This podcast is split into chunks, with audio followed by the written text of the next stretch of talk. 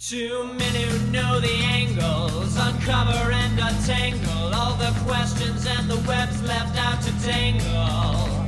Be in 1962, last Wednesday's afternoon, they'll bend your ears with reckless self-abandon.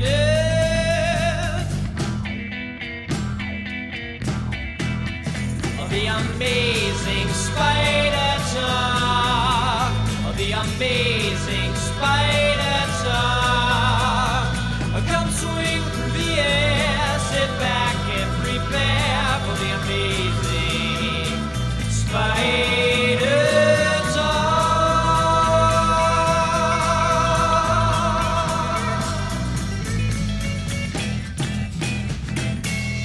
Hello, I'm Dapper Dan Gvozden, and I own every issue of Amazing Spider Man, including the annuals, which definitely count.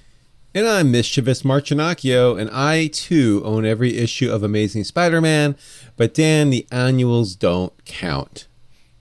Well, welcome everybody to the Amazing Spider Talk, the show where two fans and collectors uncover the strange, fun, and fascinating history of the Spider Man comic universe as it unfolds. Thanks for joining us for this review episode of the Amazing Spider Talk. If you want to swing along with us on our journey through Spidey's past, present, and future, subscribe to Amazing Spider Talk on your favorite podcast app. Every other week, we put out a mainline episode of our flagship show, and in between, we review new comics as well as interview some of the greatest Spider Man creators of yesterday and today. So, this is the perfect time to start listening. What's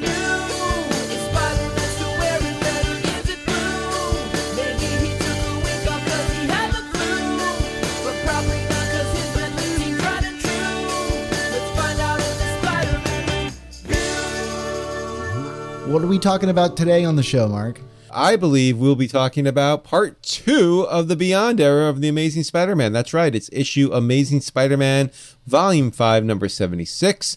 This issue was written by Zeb Wells with pencils and inks by Patrick Gleason, colors by Marcio Menyz, and a cover by Arthur Adams and Alejandro Sanchez. There's also letters by VC's Joe Caramagna. And this issue was first released on October 13th, 2021. Dan, it's like the really olden days. We're talking about a comic the day it's been released. Isn't that pretty cool? I know, I know. I'm having flashbacks to just the harrowing schedule of how quick we put out those episodes back in the day. But uh, you know what it is? You know what it takes to get us to do this? Them putting out books three times a month. Uh, you know, like this is the expectation now, right? No, please do not hold us to that standard. yeah, by by all means. So so Dan, you know, last time we kind of changed up our format. Why don't we keep with the new format? Give us a little synopsis of what what what happened today. Yeah, so um, in this issue, Ben secretly called Aunt May and MJ to the hospital where Pete is suffering greatly from radiation poisoning as doctors scramble to stabilize him. When Peter's family arrives, Ben ducks out the back to return to Beyond Tower where he's redirected to handle the UFOs immediately. Aunt May arrives at the hospital to see a stabilized Peter before she goes on a one woman mission to bug the doctor to give him the best care.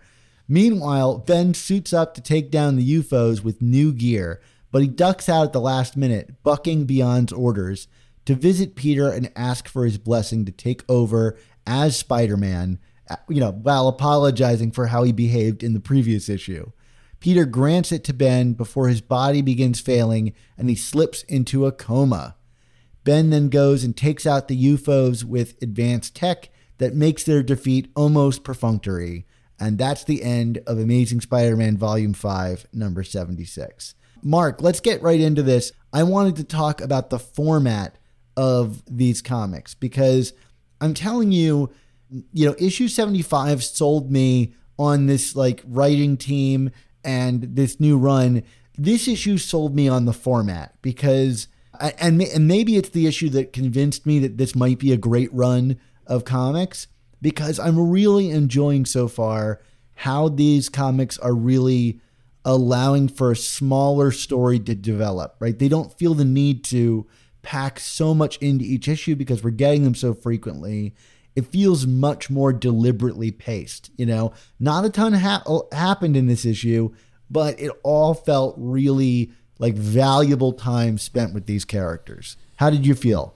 This was definitely a step forward in the narrative. I mean, like you said, it wasn't like a gigantic one, but like it, it, it this was not a waste of space, if you will. I mean, you know, I think that you know we have gotten away from some of the you know the the mythologizing uh, or myth, mythologizing excuse me mythologizing and and instead just kind of like you know the, these are these are very grounded street level stories you know like like you know kind of what you would expect in spider-man and and thus they kind of proceed at that point. I mean you know yes we're basically just in a hospital for the most of it with peter kind of slipping in and out of of consciousness uh, literally. But like at the same time there's enough pieces moving forward on the chessboard that you you you are curious to see what's going to happen next. You know and, and i think part of that storytelling that's so wonderful is the art. I want to start off and again we don't do this very often like art adams is taking over on the cover for these issues and you know as much as i love the cover to 75 i think the cover to 76 is really an incredible like tone piece you know, yeah, Peter's in costume on the cover that's not in the inside of the book, but it almost doesn't matter, right? It tells us like the emotional stakes. And there's that a beautiful like thing of the the spider thread that's like slowly being pulled apart. I, I, I think when Art Adams nails it, he really nails it. And some of the upcoming solicits for covers are really beautiful. You know, would I prefer Patrick Gleason do some of the covers to match the interior art? You know, maybe, but I did want to acknowledge that these are some really stunning covers that we've been getting. And now, what about the actual interiors here? I mean, like Patrick Gleason strikes again, right? yeah, absolutely. I mean, this one has less bombast than the previous issue. Like, there's not a lot of action, and when we get it, it's spectacular. Like the the visualization of like him attacking the UFOs and like splitting Vapor's head in half is so cool. I mean, it's just some neat visual design going on there. But like, I think in the last issue, he really proved that he could do these great layouts with characters talking to each other. But this just kind of furthers it. You know, there's this moment before we get Ben coming back to Beyond Tower where Marcus and Janice are, you know, sharing space but facing away from each other, and it just says so much about the connection between these characters and Janice is kind of like she's beginning to have these doubts creep in about the Beyond, uh, you know, company. Just kind of having them staged that way is really neat. And then for me, the defining visual of this issue was Peter when he's slipping into a coma, and we go close up on his eye, and we see MJ reflected in his eye. But then that next image of her kind of like in fiery red, just kind of blurring into darkness, uh, was really a cleverly crafted visual. Were there were there any other visuals that stood out to you? I mean, just in general, like I mean, all of the stuff with Peter in the hospital bed, like you know that first that first panel, which I mean, we kind of got. I don't want to say spoil, uh, yeah, spoiled in the previews, but like still, like you know, they they really like conveyed a lot of despair, the simplicity of just you know a few words on the page with again being inside Peter's head for them. You know, like the the, the artwork is just pitch perfect for the tone and you know that needs to be conveyed here. And and yeah i mean that that that scene with the coma was just perfect. I mean you know it's funny like I, as grand as the action was with the ufos at the end i did find it a little confusing to follow visually. The thing is you you got enough of the the gist of it from like what had led up to it than to know that Ben was like, you know, causing havoc, so to speak. Um, but like it, it, just wasn't completely clear to me. But overall, I mean, again, another solid offering, and and you know, like for for for an issue that almost takes place entirely in a in a hospital room, like this really got like the the drama going for me in terms of how it was visually set up. Yeah, I agree with you on that final scene. It almost feels like weirdly truncated you know, like I turned that page to the final page of him standing there with the weapons, and it felt really kind of like abrupt as an ending to me, which I think maybe it's intended to be. Like you're not supposed to feel all that triumphant about Ben maybe taking over as Spider Man. Although, although I'm not sure, we'll see how it's yet to play. And the art was a little bit weird, but it, to me, it felt like a um, a sacrifice made, you know, because the book can only have so many pages in it, you know, and, and we've often talked about how like the page count has been reduced over the years in these books. You know, t- to me, this was like a sacrifice at, at that altar. And I'm okay with it because I felt like giving the pages to play out in the hospital was, you know, a, a really nice, you know, be- counterbalance there. So that worked for me as well. And and you mentioned the great visual of the spider sense, you know, of, of Peter upside down uh, on that page. You know, as he's like falling into the coma, I didn't mention there's those really cool panels where he like frames the panel like it's like a, a spider that's like closing in on Pan, uh, Peter. I thought that was really cool. You know, we're we're get we're getting a lot of really great stuff here from Patrick Gleason and and his team. So I really appreciated that. You know, meanwhile, you know, in terms of stuff that happened in the hospital, you know, we, we, we talked a few minutes ago about like kind of the incremental nature of of this story here, and I would say that that applies to how we characterize Ben and Ben versus you know Ben vis-a-vis Pete. When Ben was introduced again in '75, you know, I I talked about last episode about how he you know kind of has an edge and you know he's kind of a jerk, but you don't necessarily dislike him, but you don't necessarily have a reason to like him here, and I feel like you know this issue here brings him closer to why we should be liking this character, you know, less on the dislike. The big selling point for me was the scene between him and Peter in the hospital after Peter has come to. When Ben is kind of asking for forgiveness for for the whole, you know, I'm not asking for permission line in the last issue, you know, be, you know, Peter initially kind of pushes back like, "Oh, wait, so now, you know, what what why the change?" And then, you know, and he starts by saying, you know, I feel like I have to share my life whenever you're around. And it's, I mean, which is very true. I mean, they're, they're clones. But then he kind of couches it by saying, but you deserve this too. And like, to me, like that, that dichotomy is kind of like the core of who Peter is. It's like, you know, like, this is incredibly you know having ben riley in his life as spider-man is incredibly inconvenient and and, and does nobody any favors. Uh, well i shouldn't say does nobody but does not do peter any favors.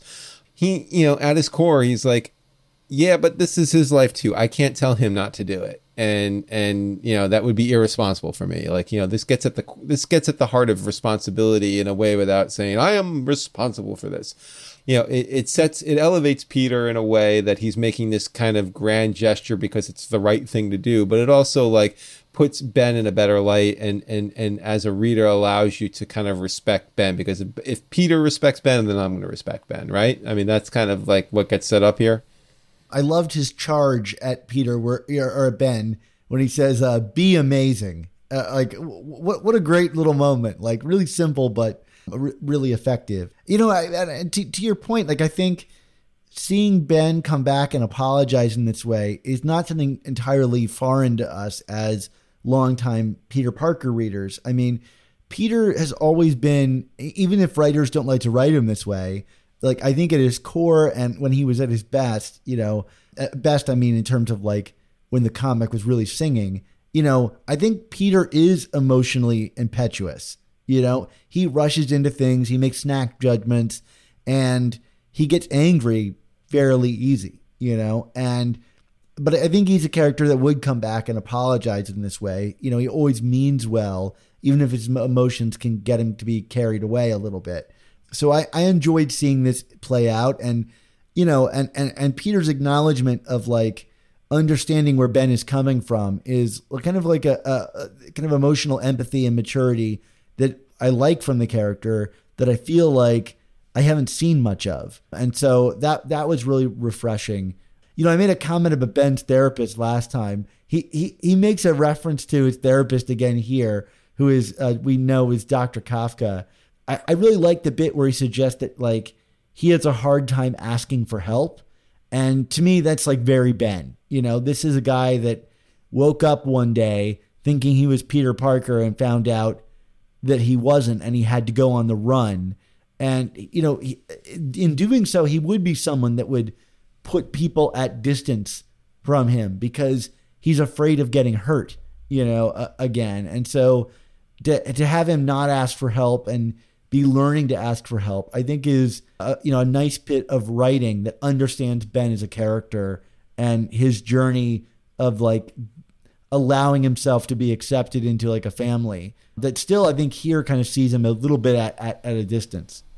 Although you know, and the other thing that you I think you kind of referred to last episode that you know really gets pulled forward this time around is the idea that these two are brother. There's a brotherhood with these two characters. You know, I mean, like they they call each other literal brothers, but like you know, it's. I did like how you said that. You know, last time around, you know, there's probably something to be said that Peter, you know, can only find a true sibling in himself. I, I mean, look, if you're if you're fighting the concept of a com of Ben Riley having a lead role in these comics again, you, you know, it, it, might, you know, this is not probably not going to move you that far. But you know, if you're being open minded about it and maybe had some doubts, like I kind of considered myself to be in that camp, like this, this kind of puts me at ease and about you know watching this kind of interplay and and this kind of camaraderie between these two characters because it's like okay, you know what, like that's right. There, there there's a bond here that goes far deeper than you know than than not that I remember, but just that I've had to think about for a while. And you, you're kind of like, okay, I'm I'm okay with this. I'm becoming more okay with this. So anyway, I mean, it, it's emotional, sensitive writing. Zeb Wells has shown this. I think you know, returning to his um, avenging Spider-Man work, there were some really nice issues that he did in that series, but I don't know that I expected this quite from him. And I got to admit, like as much as I love like Kelly Thompson and all the other people that are going to be on this book, it does make me a little nervous because this is so good. I like want more of it. I'm like nervous to hand off the keys to someone else that has shown this level of sensitivity to writing this. I, I don't know if, if, if you feel that that way at all, but like I feel like I just like made a new friend and I'm like, okay, well, I'll see you next week, and I'm like, well, I'll probably never see that guy again. well, I mean, let's give it let's give it time. I mean, you know, like it seems like, you know, from the description that you know these people are all working together because they you know they have this thing mapped out. So let's let's have confidence in the characterization here. You know. Yeah, well, I mean, look, if people wanted to talk to us about it or keep up with us on it, where might they do so, Mark? Well, you can, uh, of course, go to our Slack, where hundreds of listeners like you hang out in our community of Spider Man fans. That's the Slack. The Amazing Spider Slack community is absolutely free to join, and you can jump into active conversations with awesome people about collecting, conventions, movies, new comics, old comics, and more. Yeah, like I say every week, I'm there all the time, and it was a great time to be in the Slack especially if you, like me, want to share in the collective shrug about Venom Let There Be Carnage. I saw it this week. I had to vent on the Slack because what the heck was that movie? so, yeah, if you want to join our awesome Spider Man community, just follow the link in the description and be sure to say hi. And yeah, like once you're there, let us know what you thought of this new episode. We always love hearing from you guys uh, in our community there. There you go. Mark, let's get back to talking about Amazing Spider-Man 76. I, I wanted to talk specifically about the the Peter MJ relationship here. Mark, how, how have you thought about like her being pre- presented on the page? We didn't talk a lot about her in 75, but she's got an even bigger role here in 76 how are you reading like how she's been put down on the page so far yeah i mean you know look i mean without you know first acknowledging kind of the 800 pound gorilla in the room which is that you know these characters went from on the cusp of engagement to like you know that has not that has not come up uh, in the last two issues in any capacity. So if that's what you're looking for in the two of them, you're going to be sorely disappointed. But you know what I what I did see here was a very functional, healthy relationship and you know it's it you know to have peter be bedridden and and and then towards the end comatose you know it, it it allows it's kind of this major role reversal where it's not MJ who needs the saving here. I mean, frankly, Peter is the one who needs saving, and MJ is kind of the caretaker, and, and, and not like in a in a you know a Florence Nightingale way, but just in a like you know in a in an emotionally supportive way. I mean, so much so that when you know Ben comes into the room, you know he's like, well, I, I don't have the energy to stop her from hitting you. You know what I mean? Like it's it's it's it's more than just you know I'm gonna feed you soup and and and wash your wounds. It's like you know I I'm I am your per, I am I am your emergency contact, and I'm here to make sure that nothing else happens to you that's going to screw you up today. And I, I, I liked that that change in dynamic for sure. I really appreciated that, and I really appreciated the bits with Aunt May that we got in this issue. You know, seeing her be strong and assertive. I think Gleason's uh, take on her is very different than ones we've seen uh, elsewhere, but I like that too. Like I think she, her age is a little more apparent than than we've been seeing, but man, I loved seeing her give this doctor a hard time. It's kind of what I expect from Aunt May doting on her on her son, but without being like truly infantilizing to him. She just kind of felt like she was a tornado that was going to go through that hospital and assure that her, you know, nephew got the best the best service that he possibly could. I really I really enjoyed seeing her on the page. Uh, I feel like that character has really been given short shrift, and to see her kind of at the forefront here took me back to like JMS and just seeing this kind of like trio of MJ, Peter, and Aunt May kind of strongly presented as characters in a book was really refreshing. Did you get any takeaways from the fact that when Ben called initially pretending to be Peter to both of them, like Aunt May seemed pretty unconvinced by it, but MJ was tricked initially? Yeah, I don't really know how to respond to that. Uh, I was kind of curious to hear your take on it because, like, I guess you could say Aunt May has been with this kid since he was in diapers, you know, and could tell the difference. It was a, it was a definite choice, right, to have her not be fooled by it and to have MJ be fooled by it. I mean, what what do you think they're trying to say there?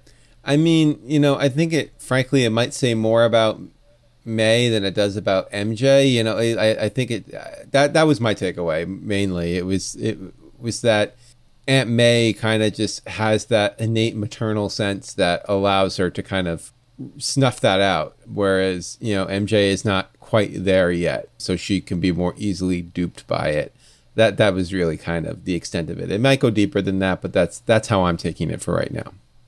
That kind of gets to like questions that I have about kind of the history between all these characters, you know, like what do they remember of Ben? The Clone Saga is a is a many tentacled creature, but you know, even more recently, you know, MJ would know about Ben's, you know, descent into madness during the clone conspiracy.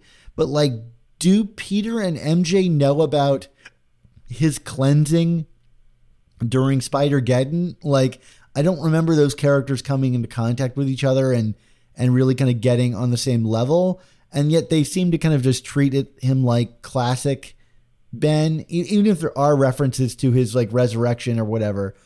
I would love to just have that cleared up. Like I, I, I get the character dynamics that they're going with here, and I'm on board. But I'm like in the back of my brain, I'm asking like, what shared history or knowledge are we actually operating on here? Because MJ seems very uncomfortable around him, which I think is like totally earned.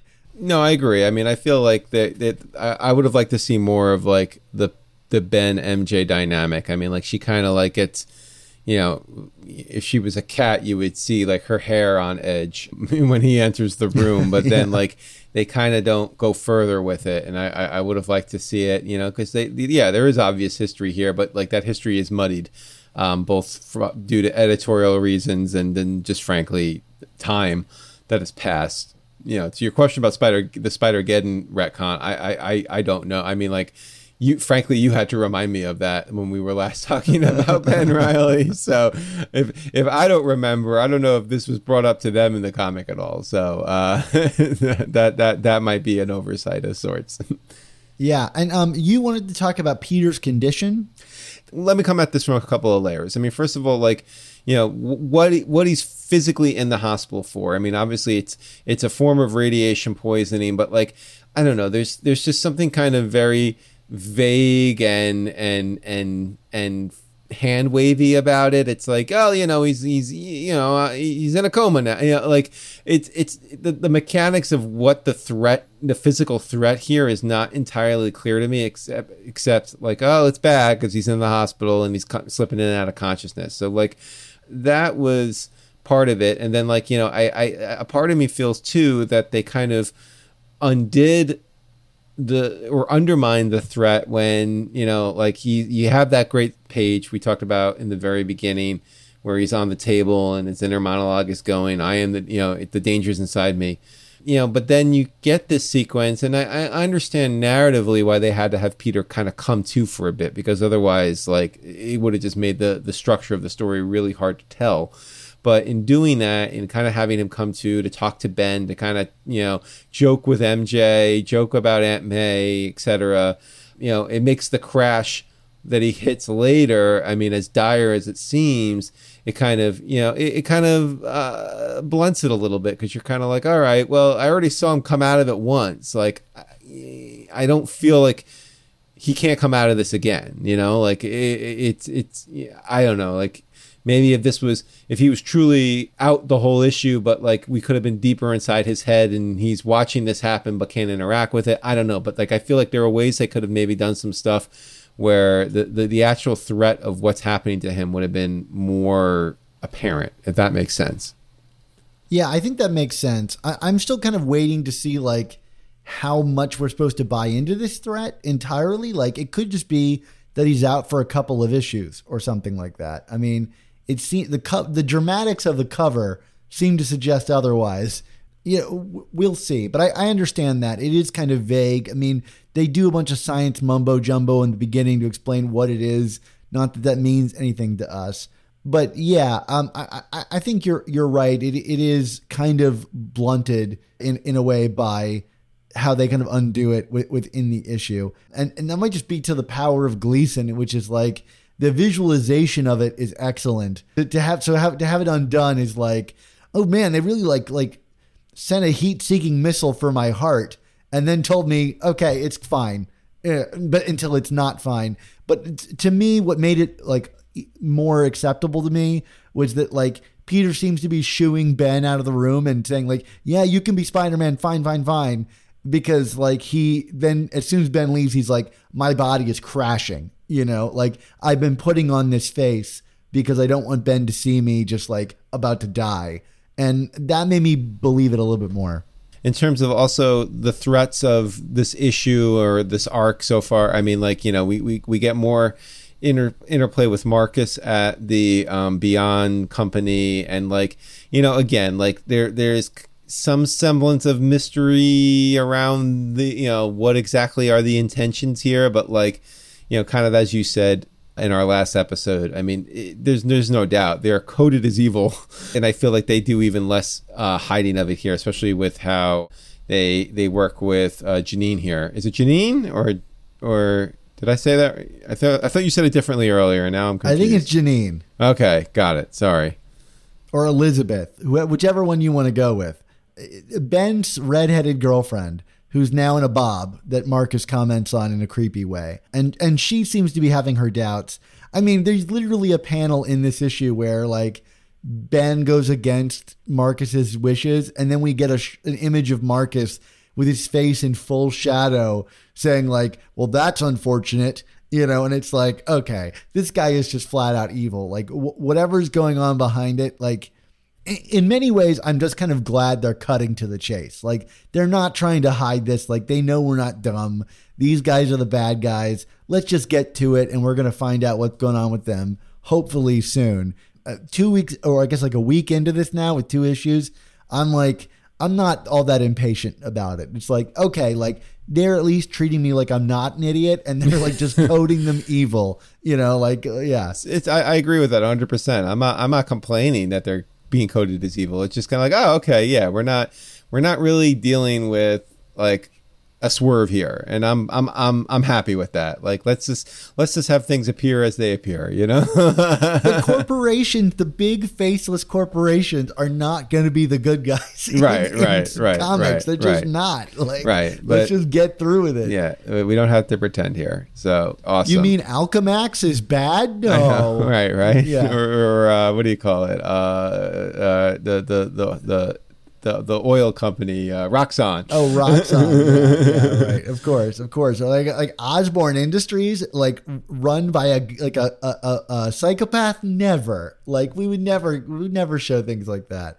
Um, all right. Do we want to get to grades? Yeah, I'm I'm gonna give this one a B. I think it's again very solid. I, I, I, you know, it's not. I didn't like it quite as much as last issue, but like there's, there's, there's not a lot there's not a lot to not like here, you know? like it's it's it's just fun. It's fun comics. Yeah, this one's a B for me too. Just solid Spider Man comics. Uh, here we go, Mark, adjusting our scale. I'm excited for the next issue. Like, uh, you know, we got two weeks to wait, and I'm like eager. You know, I'm not like on. I'm not on. I'm not like hooked yet, right? Like, I don't feel like I'm like. It's not like Superior where I'm like, I can't wait, but I'm like, boy, it's going to be fun to go pick up that comic. Yeah, I mean, this ended on certainly enough of a cliffhanger where you want to, you're you're legitimately intrigued. Like, all right, what, how are we going to get out of this one?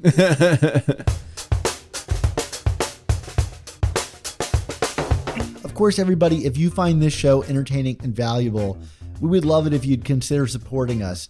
That starts by just recommending the show. Like, we're doing this week to week, and you know, we don't know who's listening to us or how they found us or whatever, but like if you can recommend this show to a friend that you know would love it, we'd love to have them on board. But if you'd like to go a step further, why not consider joining our Patreon?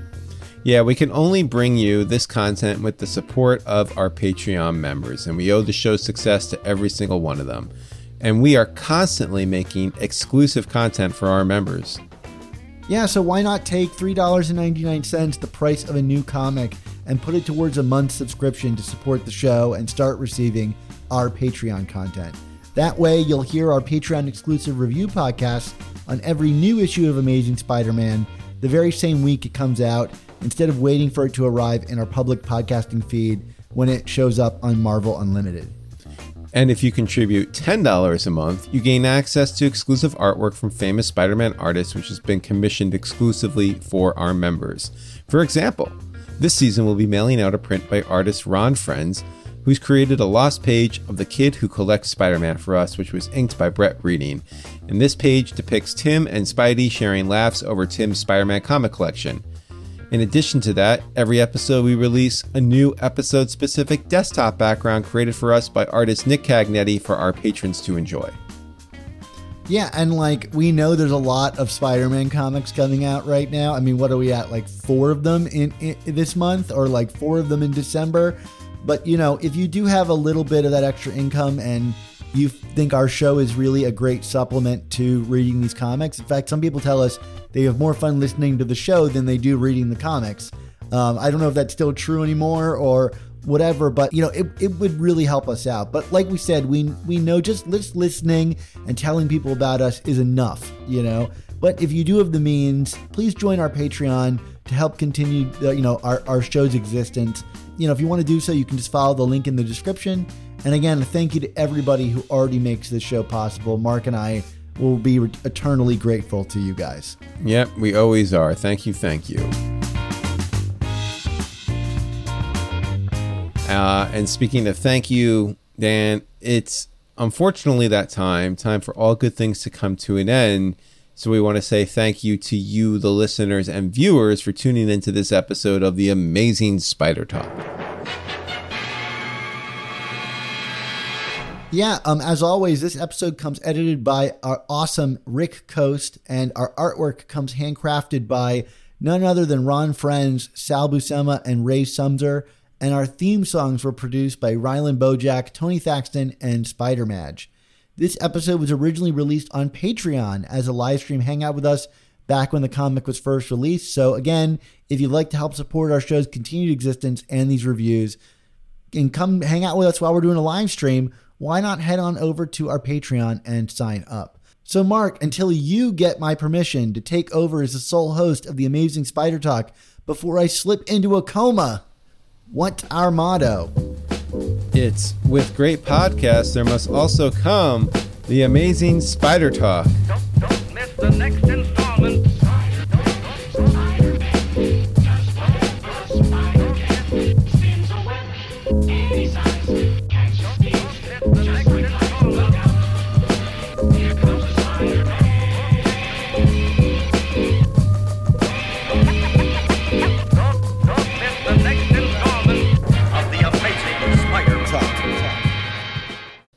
How'd I do, Dan? Dan? Dan! Dan, talk to me! Dan, what's going on? Dan! Amazing Spider Talk.